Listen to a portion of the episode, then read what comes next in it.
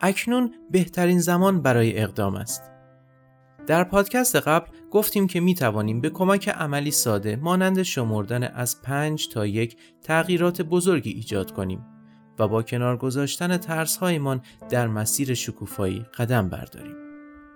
بسیاری از ما هنگامی که اندیشه کاری به ذهنمان خطور می کند بلا فاصله آن را کنار می زنیم. به خود می گوییم که اکنون زمان مناسبی برای انجام آن نیست و به وقتش حتما آن را انجام می دهیم.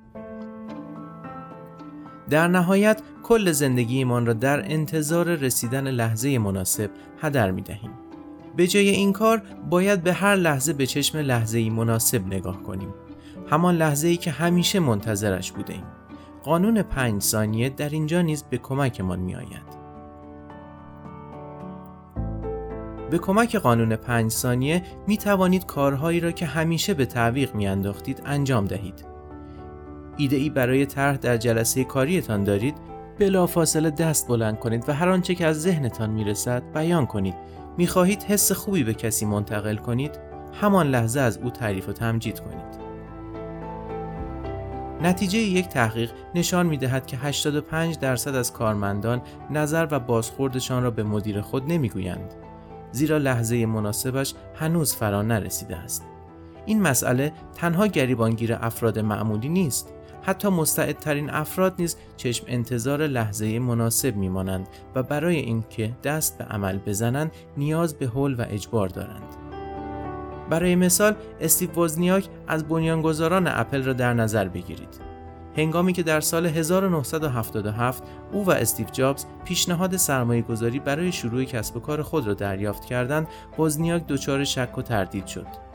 او نگران از دست دادن کار فعلیش بود و می‌خواست دست نگه دارد تا لحظه مناسب آغاز کسب و کارشان فرا برسد. خوشبختانه دوستانش او را قانع کردند که ریسک کار را بپذیرد و پیشنهاد سرمایه گذاری را قبول کند. دنیا به کسانی که دست از بازی انتظار برمیدارند و فورا تصمیماتشان را عملی می کنند پاداش می دهد و وزنیاک قطعا از این پاداش بهرهمند شد. به یاد داشته باشید که لحظه مناسب هیچگاه فرا نمی رسد و تنها بهانه ای برای فرصت سوزی است. پس دست از این انتظار بیهوده بردارید و بشمارید. پنج، چهار، سه، دو، یک. همین حالا زمان تلاش برای رویاهایتان است.